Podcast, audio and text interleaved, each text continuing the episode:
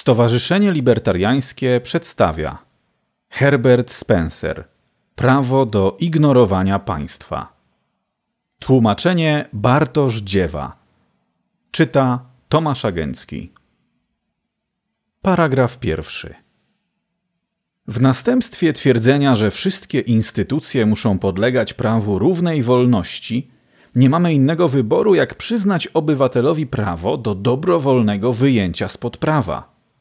Jeśli każdy człowiek posiada wolność czynienia wszystkiego, czego zapragnie, zastrzegając, że nie narusza równej wolności żadnego innego człowieka, to ma on wolność porzucenia wszystkich stosunków łączących go z państwem, zrzeczenia się ochrony ze strony państwa i odmowy zapłaty za jej dostarczanie.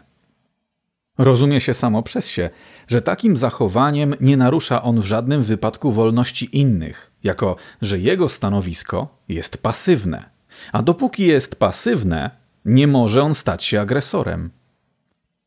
Równie oczywiste jest, że nie może on zostać zmuszony do pozostawania w żadnej z politycznych organizacji bez pogwałcenia prawa moralnego, zważywszy na to, że obywatelstwo wymaga płacenia podatków, a zabieranie własności człowieka wbrew jego woli jest pogwałceniem jego praw.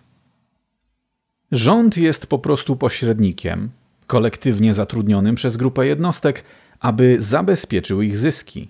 Zatem sama natura tego stosunku zakłada, że każdy może zdecydować, czy chce zatrudnić takiego pośrednika, czy nie.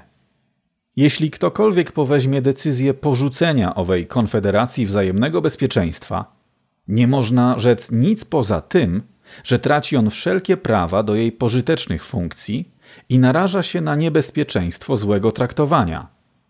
To wybór, którego dokonać może swobodnie, pod warunkiem wszakże, że zechce to uczynić. Nie może on być przymuszony do związku politycznego bez pogwałcenia prawa równej wolności, może jednak się z niego wycofać, nie dokonując takiego pogwałcenia. Ma on zatem prawo się wycofać.